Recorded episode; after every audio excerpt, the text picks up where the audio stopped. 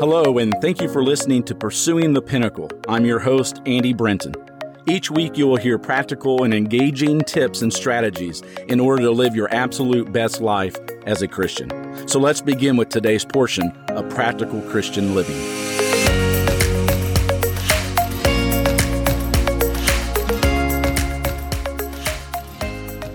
It's in 1 Samuel chapter 17 verse 48 beginning that we read, as the Philistine moved closer to attack him, David ran quickly toward the battle line to meet him. Reaching into his bag and taking out a stone, he slung it and struck the Philistine on the forehead. The stone sank into his forehead and he fell face down on the ground. So David triumphed over the Philistine with a sling and a stone. Without a sword in his hand, he struck down the Philistine and killed him. David ran and stood over him. He took hold of the Philistine's sword and drew it from the sheath.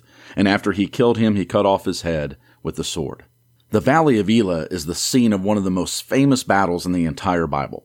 What makes this battle so interesting is not due to the vastness of the battle or the ferocity of the two armies facing each other, but rather it is the fact that this battle was fought between only two people, David and Goliath. Like David, we all face giants at some point in our life.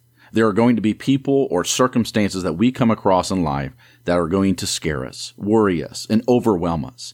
But when this happens, we must not succumb to the fear and trembling. Instead, we must remember that we have the Holy Spirit living inside of us and that we are not created with the spirit of fear. And so when we face the giants of life as they're thrown at us, there are three things that we must remember to do. Number one, be focused on God's presence because God is ever present before us. Number two, be fearless in God's power because God is mightier and stronger than our greatest foe and with God, we can do all things. And number three, be fervent in God's praise, because glory is due to Him, especially when we fight our battles and win.